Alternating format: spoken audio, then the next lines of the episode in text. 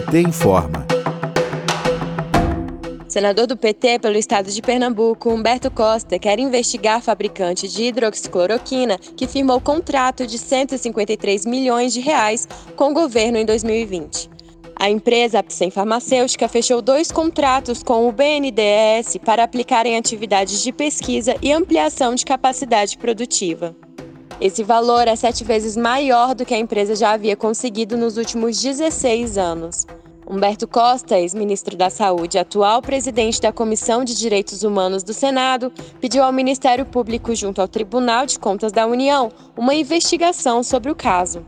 Para ele, são milhões de reais em recursos públicos em defesa de um produto ineficaz para o tratamento da Covid-19, enquanto milhares de brasileiros morrem sem assistência.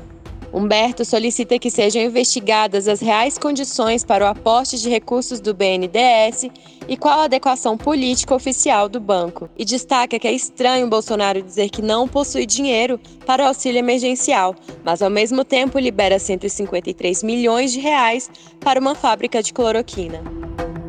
De Brasília, Thaís Costa para a Rádio PT.